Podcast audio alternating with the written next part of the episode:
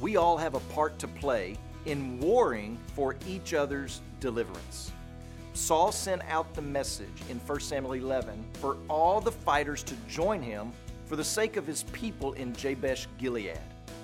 And we know from studying 1 Corinthians that every believer that belongs to a church has been given a gift.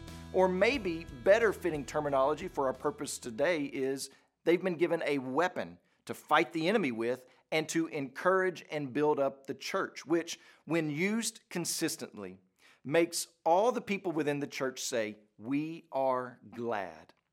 Attacks upon the church are constant, whether they come from within or from the outside. And compromise is never to be an option.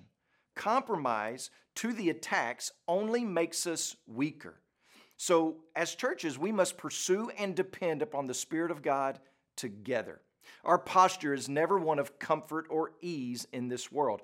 Our posture, although one of being joyful and abiding, is at the same time a posture of warfare.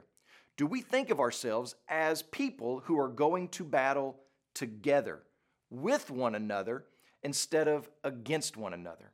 Are we going to battle depending upon the Spirit to deliver those who are under attack?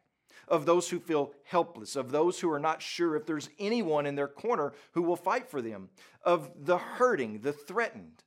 Listen, when one among your flock is attacked, then your whole flock is attacked.